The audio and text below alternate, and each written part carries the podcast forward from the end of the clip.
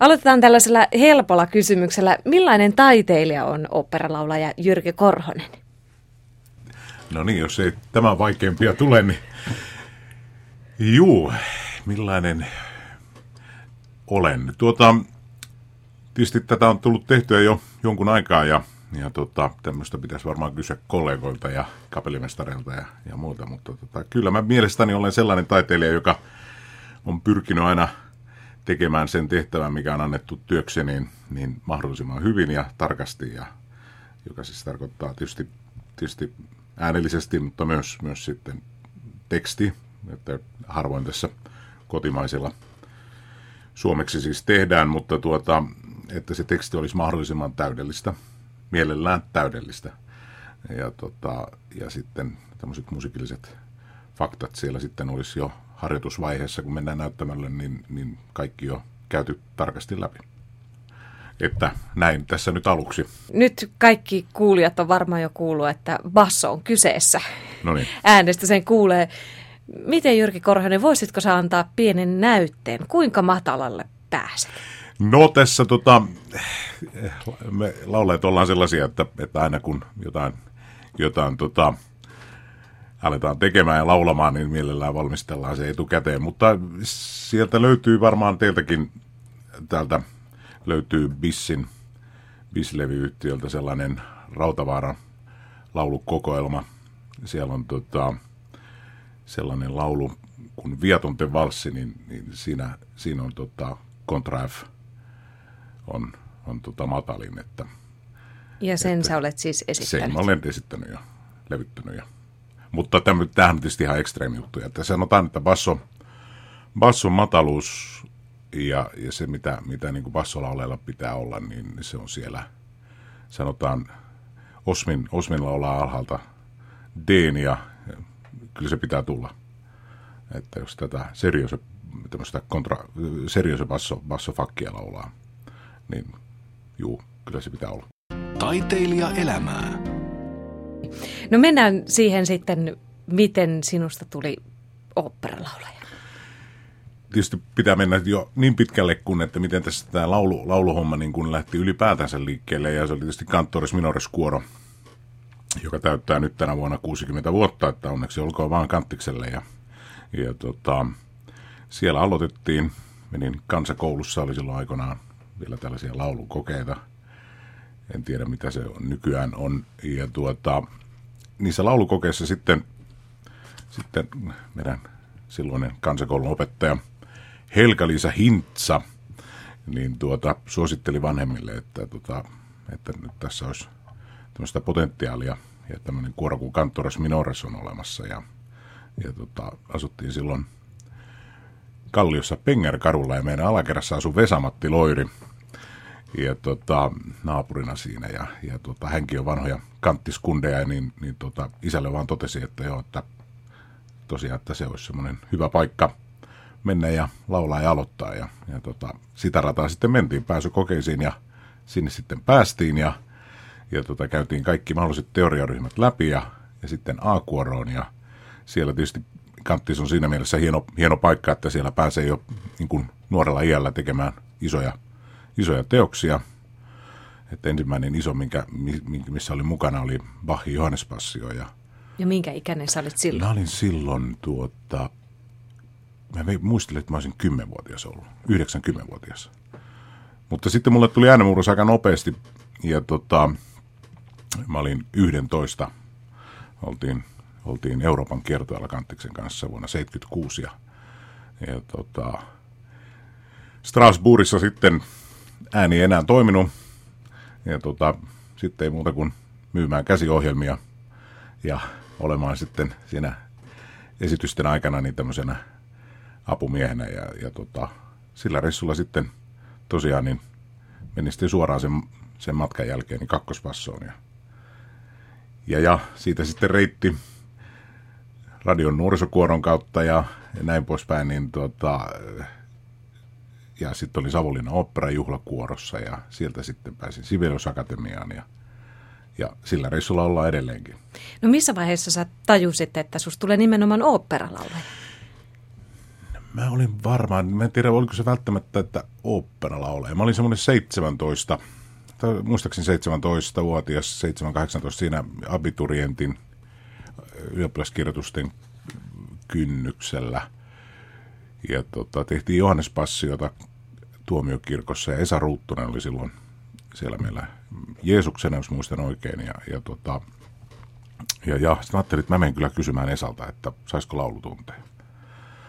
Ja tota, no Esa sitten lupasi ottaa mut oppilaaksi ja, ja tota, siitä se sitten niin oikeastaan lähti, että mä kuuntelin kotona, kotona sellaista Verdin teosta kuin Verdin Requiem ja, ja, tota, ja se oli semmoinen sysäys siihen, että tämä, tämä olisi se juttu. Ja sitä kautta sitten se lähti. Mä pääsin, pääsin tuonne Savonlinnan oopperajuhlakuoroon sitten armeijan jälkeen kohta ja, ja, tota, ja sitten pääsin oopperan lisäkuoroon. Se oli myös semmoinen hieno juttu.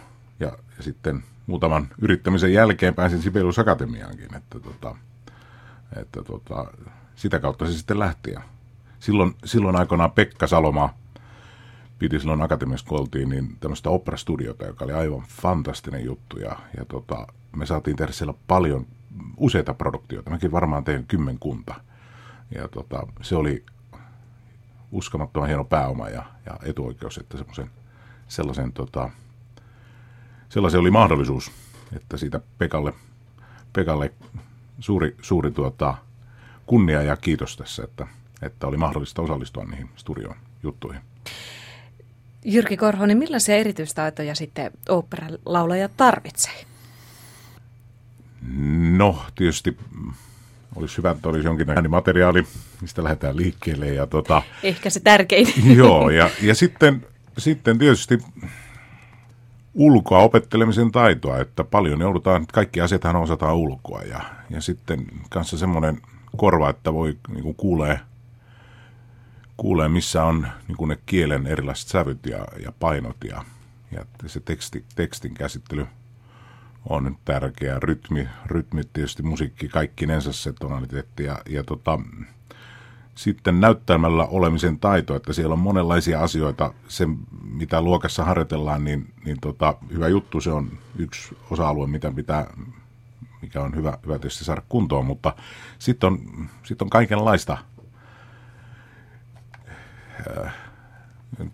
ehkä liian voimakas sanoa häiriötekijää, mutta erilaisia asioita, mitä pitää ottaa huomioon, kun on näyttämällä, että ihan, ihan valaistuksesta lähtien, että tässä oli yksi, yksi teos esimerkkinä, tehtiin Saariahon, niin tota, Adriana Materia ja se rooli, jonka tein, niin, niin oli, oli ensimmäisen ajan niin päihdyksissä, että oli koko ajan siellä marrajassa konttaamassa. Ja sitten loppujen oli niin sokea, että joutui siellä sitten konttailemaan. Ja, ja tota, sitten oli semmoinen valaistus tehty, että siinä oli rampissa semmoinen voimakas vastavalo – ja sitten meillä oli, meillä oli espanjalainen kapellimestari, joka ei ollut kovin pitkä kaveri, eli mä en oikeastaan nähnyt häntä juuri ollenkaan sinä iltana. Ja sitten monitorien kautta kun katsotaan ja nykyään kun ollaan digitaalitekniikassa, niin se lyönti, ne jotka näyttämällä on tätä joutunut tai saaneet tehdä, niin tota, tiedostavat sen ongelman, että sehän tulee aina viiveellä. Eli se ei ole reaaliajassa se lyönti siellä monitorissa. Mm. Eli jos sen mukaan tekee, niin asiat on aina myöhässä. Mm. Eli se pitää jotenkin, jotenkin osata vaan ennakoida. Taiteilija elämää. Niin, sä mainitsit jo tuosta kielestä sen, että kun tosiaan oopperassa lauletaan siis alkutekstillä, Kyllä. että se on tärkeä. Joo. Mutta sitten mua kiinnostaa toi näyttämötaidot erityisesti, kun miten paljon niitä taitoja, siis tavallaan näyttelijän taitoja oopperalaulajan työhön liittyy? No se onkin hyvä kysymys. Tässä on tota, nyt tässä kun olen – ollut kansallisopperassa kiinni jo reilun kymmenkunta vuotta. Sitten meillä on tuotu, tuotu maailmalta tuonne erilaisia tähtiä, niin, niin tuota, kyllä mä sanon, että se kotimainen taso on kyllä se, mitä meillä niin kuin kansallisopperassa vaaditaan ja, ja se, mihin on totuttu. Niin tota, se ei välttämättä aina, aina, aina ole, ole tota, mitä jos voit näin sanoa, niin Välimeren maihin kun mennään, niin ehkä se näyttämä, näyttämällä oleminen on, on vähän toisenlaista, mi- mihin me ollaan täällä totuttu. Ehkä meillä on vähän realistisempi se ja, ja etitään ehkä toisenlaisia sävyjä. Että näyttämötekniikasta ylipäätänsä siellä näyttämällä olemisesta, niin, niin tota, siihen me saadaan kyllä harvinaisen vähän mitään akatemiassa silloin aikanaan, niin ainut mitä, mitä saatiin oli tuolla, meillä semmoiset näyttämätön perusteet. Ja, ja tota, se oli hieno, hieno juttu, että semmoinen, sellainen toteutettiin. Sekin oli Pekka Salomaan idea. Ja tota, meillä oli siellä ammattinäyttelijät. Että kyllä se on hyvin paljon kiinni siitä, kuka meillä on ohjaajana ja miten paljon hän tällaisiin asioihin kiinnittää huomiota. Että kyllä siellä potentiaalia on paljon, että jos siihen vaan, jos sitä vaan halutaan sieltä, niin, niin tota, kyllä, kyllä sitä löytyy. Mutta, mutta sanotaan, että ihmiset tulee erilaisista koulutuspohjasta ja se saattaa joskus olla vähän haasteellista. No miten paljon sillä yleisöllä on merkitystä? Yleisöllä on suuri merkitys. Se on totta kai, jos, jos se yhteys löytyy esityksen aikana, joka on aina suuri mysteeri, vaikka mm. asiat on valmistettu ja kaikki, kaikki on tavallaan niin kuin ihan, se valmistelu on juuri sama kuin edellisenä iltana, niin illat on aina erilaisia. Ja, ja tota, yleisöllä on kyllä suuri vaikutus. Miten jos, herkästi sä aistit, millä mielellä yleisö kuuntelee? Sen kyllä aisti aika nopeasti. Se on hyvin nopeasti. Vaikka, vaikka ne ei paljon, vaikka yleisö ei siihen, sieltä ei mitään sellaista varsinaista voimakasta reaktiota tule, mutta siellä on joku intesteetti, joku semmoinen mystinen asia. Ja kyllähän se tietysti vapauttaa, jos sieltä tulee ensimmäinen, jos on esimerkiksi komediasta kysymys, ja ensimmäiset temput on tehty, ja, ja jos sieltä uploadit tulee, niin, niin, niin kyllähän se kannustaa sitä tiimiä siellä näyttämällä tekemään entistä kovempia voltteja ja yrittämään vielä korkeammalta ja kovaa. Että mutta kaikki illat eivät ole samanlaisia, ja onneksi niin. No minkälainen on sitten semmoinen tyypillinen suomalainen yleisö? Sekin vaihtelee, että minkälainen on suomalainen yleisö ja sitten vaikka keski-eurooppalainen, mutta... Suomalainen yleisö on aika kohtelias, ei ehkä riehannut siinä määrin kuin, kuin jossain muualla. Mutta tota, ei meillä kyllä myöskään tule semmoista voimakasta buuausta eikä muuta, että Siinäkin tota, mielessä kohtelias. Juu, siinäkin mielessä kohtelias, että tota, ehkä meillä on toisenlainen temperamentti ja joku tämmöinen. Jyrki Korhonen, mennään sitten siihen sun ääneen vähän tarkemmin. Miten sä hoidat sitä sun instrumenttia? Tietysti yritetään viettää mahdollisimman säännöllistä elämää. Joka päivä lauletaan enemmän tai vähemmän. Sitten vaimoni, joka on myös, hän on myös operalaulaja, niin tota, tietysti siinä kontrolloidaan toinen toisiamme ja, ja tota, sitä se on. Se on elämäntapa pitää äänestään ääni tietyssä formussa ja kunnossa. No kuinka paljon sä laulat päivittäin? Sä sanoit, että se vaihtelee. Vaihtelee jo. Tuleeko jos on, illalla, jos on illa, aamulla harjoitus ja illalla harjoitus, silloin tulee tietysti laulettu aika paljon. Mutta tota, se, se vaihtelee todellakin sen, sen päivän harjoitusrytmin mukaan. Ja, ja tota, mutta sanotaan, että jos on semmoinen äh, vaihe, että ei ole välttämättä harjoituksia, ne ei ole oopperallinen harjoitukset, että mä opettelen itse roolia ja teen sitä, niin mitäs mä nyt sanoisin, semmoinen, jos nyt tunti, tunti puolitoistakin lauletaan niin kuin täyteen ääneen, niin kyllä se aika lailla siinä on. Mutta mm. sehän ei tarkoita sitä, etteikö tehdä mitään muuta. Sehän on ulkoa opettelemista, tekstin opettelemista, se on oikeastaan, sitä ei pysty niin kuin kellosta edes sanomaan. Se on, niin kauan kuin se prosessi on päällä, niin, niin tota, se jo enemmän tai vähemmän passiivisesti niin, niin koko ajan on läsnä. Niin, se pyörii se tekstikin Joo. tuolla mielessä ja aina alusta. Joo, kyllä, kyllä, kyllä. Ja, ja se ei odota, se saattaa tulla Milloin vaan? Ruoalait- keske, keske, kesken ruoanlaittoa. Laulatko suihkussa? en tietääkseni. no niin, ei tunnusteta siis. No miten sä sitten harjoittelet kotona, jos harjoittelet uusia vaikka uus, uutta roolia? Joo, no aika usein, usein mä lähden, lähden liikkeelle. Mä opin sen Saksassa semmoisen metodin, joka, joka sopi mulle erittäin hyvin. Oli se, että mä opettelin ensin tekstin ja rytmin. Ja mä opettelin ne aika pitkälti ulkoa. Ja sen jälkeen sitten sitten tulee se kolmas elementti, eli nämä intervallit, eli melodia. Eli sä opettelet ensin tekstiä ensin, ja sitten juu, vasta teksti melodia. ja rytmi. Joo. Että se rytmi ja teksti ja sanapainot jos varsinkin on semmoinen kieli, jota, jota en puhu, esimerkiksi venäjän kieli, silloin se vaatii, ja se helpottaa sitä prosessia mun mielestä. Se sopii mulle erittäin hyvin. Eli mä voin jättää siitä niin kuin se melodian pois. Ja sitten mä opettelen tekstin siihen rytmiin, missä se tulee toteuttaa. Mm. Monella kielellä sä sitten esiinnyt? Oh, Saksaa, tota, Venäjää, Saksa, Italiaa. Venäjä, Italia, Englanti, Ranska, Suomi, Ruotsi. Siinä, Siinä alku seitsemän kieltä. Niin, juu. niin. Ja näitä Venäjää et hallitse. Venäjää en valitettavasti hallitse. Niin. Mutta olen no. esittänyt mm, toki useampia teoksia venäjäksi. Taiteilija elämää. Niin, se mua myös kiinnostaa, että sitten kun sä oot opetellut jonkun roolin, sulla on kuitenkin kansallisoopperassa ää, tiettyjä rooleja, joita sä aina esität Joo. sitten varmaan vuosien saatossa useaan otteeseen, niin miten se palautuu mieleen? Kun sä oot kerran opetellut sen roolin, niin palautuuko se helposti? Joo, kyllä, kyllä tota, se on tietysti se, se työ tehty, tehty niin, niin perusteellisesti ja niin kuin sanottu, se osataan ulkoa, niin, niin tota, kyllä ne saa aika nopeasti palautumaan, palautumaan sen, sen roolin, roolin mieleen. Ja, ja tota, tietysti sitten on tietysti vaaransa semmoisia rooleja, joita on tehnyt ehkä uran alkuvaiheessa, että jää, siellä on tiettyjä virheitä, joita on jäänyt ja niiden putsaaminen ja, ja semmoinen. Ja sitten tietysti sellainenkin asia myös, joka tässä nyt tuli mieleen, että jos sä oot tehnyt jostain, esimerkiksi taikahuilu, missä me tehdään, me tehdään taikahuilu suomeksi, ja siitä on nyt uusi käännös, niin se vanha käännös, sitäkin on tullut tehtyä todella monta kertaa, niin, niin tämmöisten asioiden palauttaminen, koska se, van, se ensimmäinen, minkä olet oppinut, niin se on se, se, mikä tulee ensinnä mieleen. Ne on joskus haasteellisia. No tällä hetkellä sä taidat jo tähyillä tonne pian alkavaan Verdin oopperaan Don Carlosi. Joo.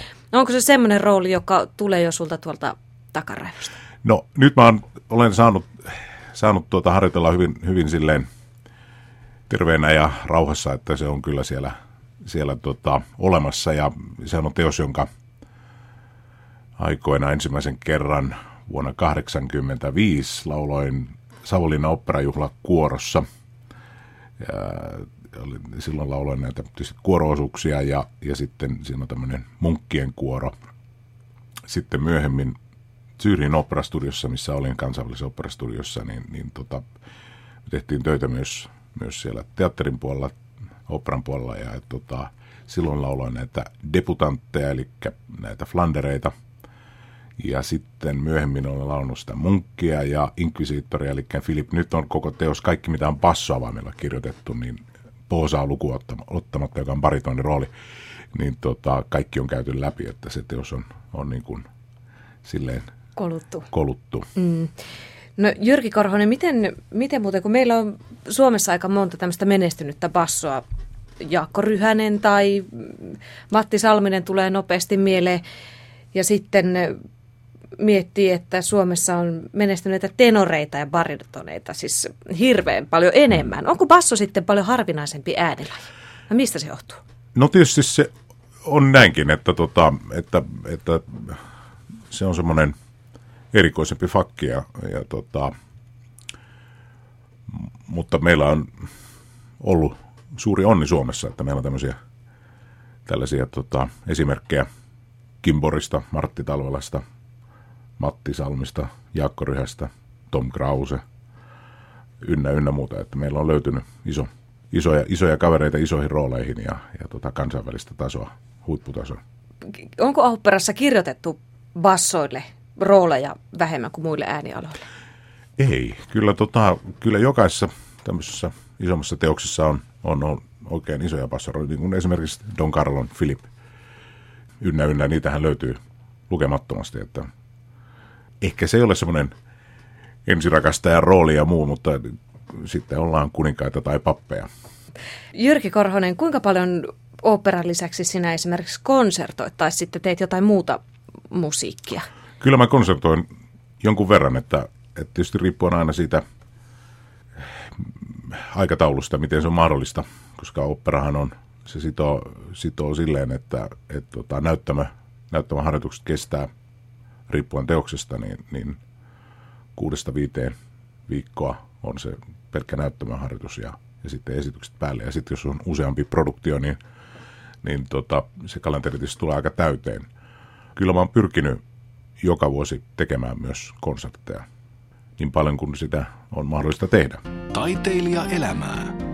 Kun mulla on kerran opera laulaja vieraana, niin mm. silloin mä haluan kysyä semmoisia asioita, mihin vaan operan tekijät pystyy no niin. vastaamaan. Operakohtaan on aika paljon ennakkoluuloja ja sitä ehkä pidetään semmoisena korkeakulttuurihuipentumana. No sitä se varmaan osaltaan tietenkin onkin, mutta miten sä houkuttelisit esimerkiksi nuoria operan pariin? Se on tietenkin kohderyhmä, joka on vaikea saavuttaa kenen tahansa, mutta miten opera voisi houkuttaa nuoria? No kyllähän operallahan on tämmöinen tällainen tämmöinen tota, projekti ollut jo pitempään, että pyydetään koululaisia koululaisnäytäntöjä ja sitä kautta mä itsekin olen ensimmäisen kerran opera nähnyt, että, tota, että mentiin koulun kanssa katsomaan sitä ja, ja tota, tietysti semmoinen, se on yksi erittäin tärkeä, pääsee paikan päälle, näkee mitä se on. Meillä oli tämmöinen produktio kuin Robin Hood oli tässä viime vuonna ja nyt palajaa, vai oliko se tois, toissa vuonna oli taisi olla satavuotis juhla, juhla tota, näytännöissä. Ja tässä oli koululaisia pyydetty ympäri Suomea. Ei ainoastaan tämä Helsingin ja pääkaupunkiseudun, vaan ihan, ihan Lappia myöten. Ja vastaanottohan oli valtava, ei Et, tota, että kyllä se on vaan, että pääsee, pääsee paikan päälle ja näkee sen. Ja, ja tota, mitä nuorempana sen kokee, niin tota, sitä parempi. Että on siellä, se on niin moni, monitasoinen kokemus. Se on tietysti musiikillinen kokemus, mutta se on myös voimakkaasti visuaalinen kokemus. Ja sitten näissä on tietysti myös, meillä on jotain sanottavaa, että siellä on erilaisia tarinoita ihan meidän jokapäiväisestä elämästä ja eri, erilaisia ihmiskohtaloita ja, ja tota, hyvin, hyvin monisäikeinen, monitahoinen kokemus. Tervetuloa vaan sinne ennakkoluulottomasti ja, ja sekaan. Ja, ja tota, ei se ole leffalippua kalliimpaa se operassa käyminen. Niin, niin ainakin mainostetaan, että ei paljon tarvi maksaa, että pääsee operaan? No ei se, ei se ole kyllä millään. Ta- ainoastaan jos sitä nyt elitiset, elittiseksi kulttuuriksi voisi tässä niin, niin sanoa, niin on tietysti se kokemus on elittinen. Eli, ja, ja se on kyllä hyvin positiivista elitismiä, että, että mä suosittelen sitä ihan kaikille. Niin, jos ajatellaan tälle ihan että siellä on lähes aina täyskokoinen sinfoniaorkesteri Joo. taustalla, että se ei ole mikään pikkunen produktio. Mikä Kyllä se on, on kaikella tavalla siis hyvin voimakas ja hieno kokemus, että mm etteikö elokuva olisi myöskin, mutta, mutta tämä, että, se, että ei kannata jäädä siihen ennakkoluuloon, että se olisi jotenkin tyyristä touhua. Että kyllä sinne pääsee ja opiskelijat pääsee hyvin edullisesti katsomaan mm. ja kuuntelemaan. Operalaulaja Jyrki Korhonen, mitä taiteellisuus merkitsee sinulle? Kyllä se on semmoinen elämäntapa ja, ja tota, se on koko ajan niin kuin läsnä. Se on kaikki se semmoinen kauneus tietenkin, mutta, mutta on siinä myös muitakin puolia, että, että se on puhutteleva ja, ja koskettava ja se on myös semmoinen, joka, joka antaa unelmia ja, ja päästää meidät semmoisesta vapautta arjesta ja, ja tota, ylevöittää. Tämmöisiä hienoja sanoja käyttäisin tässä. Mitä mieltä sä oot? Synnytäänkö taiteilijaksi vai onko se opitun työn tulosta? Kyllä mä olen sitä mieltä, että meillä on jokaisella semmoinen sisäinen, sisäinen tarve nähdä ja kuulla kauniita asioita ja, ja semmoisia asioita, jotka meitä puhuttelee, jotka haastaa meidät myös. Jos ei taidetta olisi, sanotaan, että sitä ei olisi keksitty, niin kyllä sivilisaatiot ja yhteiskunnat, niin olisiko, olisiko niitäkään, että kyllä tämä on niin hyvin olennainen osa tätä, tätä meidän, meidän eurooppalaista kulttuuria ja, ja tota, maailmanlaajuista kulttuuria. Operalaulaja Jyrki Korhonen, millaista taiteilijaelämää sinä elät? Hyvin, hyvin kiireistä. Meillä on kaikki, koko perhe on niin kuin, niin kuin taiteen parissa kiinni. Vaimoni Maria Kettunen on operalaulajatar ja, tota, ja, ja sitten lapset harrastaa myös musiikkia. Meidän poika Matti Korhonen laulaa kanttoris minoriskuorossa ja soittaa trumpettia ja käy Kruunuhan musiikki yläastetta. Soittaa siellä myös orkesterissa. Sitten meidän tytär Anna Korhonen, niin hän soittaa selloa. pelaa myös koripalloa. Kyllä se on niin kuin koko, koko ajan, joka, joka päivä ollaan niin, niin sanotusti täystyöllistettyjä, että kyllä se on ihan täyspainosta taiteilijaelämää 24 tuntia. Ja täyspainoista muusikon elämää. Joo, kyllä joo. Kyllä meillä on, meillä on tota, lapset kun soittaa, niin, niin tietysti heillä on semmoinen kotikenttäetu, että tietysti kotona, kotona osataan asioita neuvoa ja silleen he, heidän, heidän ehkä taivaltaan silleen helpottaa, mutta toivottavasti siitä ei tule taakkaa, että en usko, että siitä tulee taakkaa. Kyllä mä oon yritetty olla mahdollisimman kiltteä.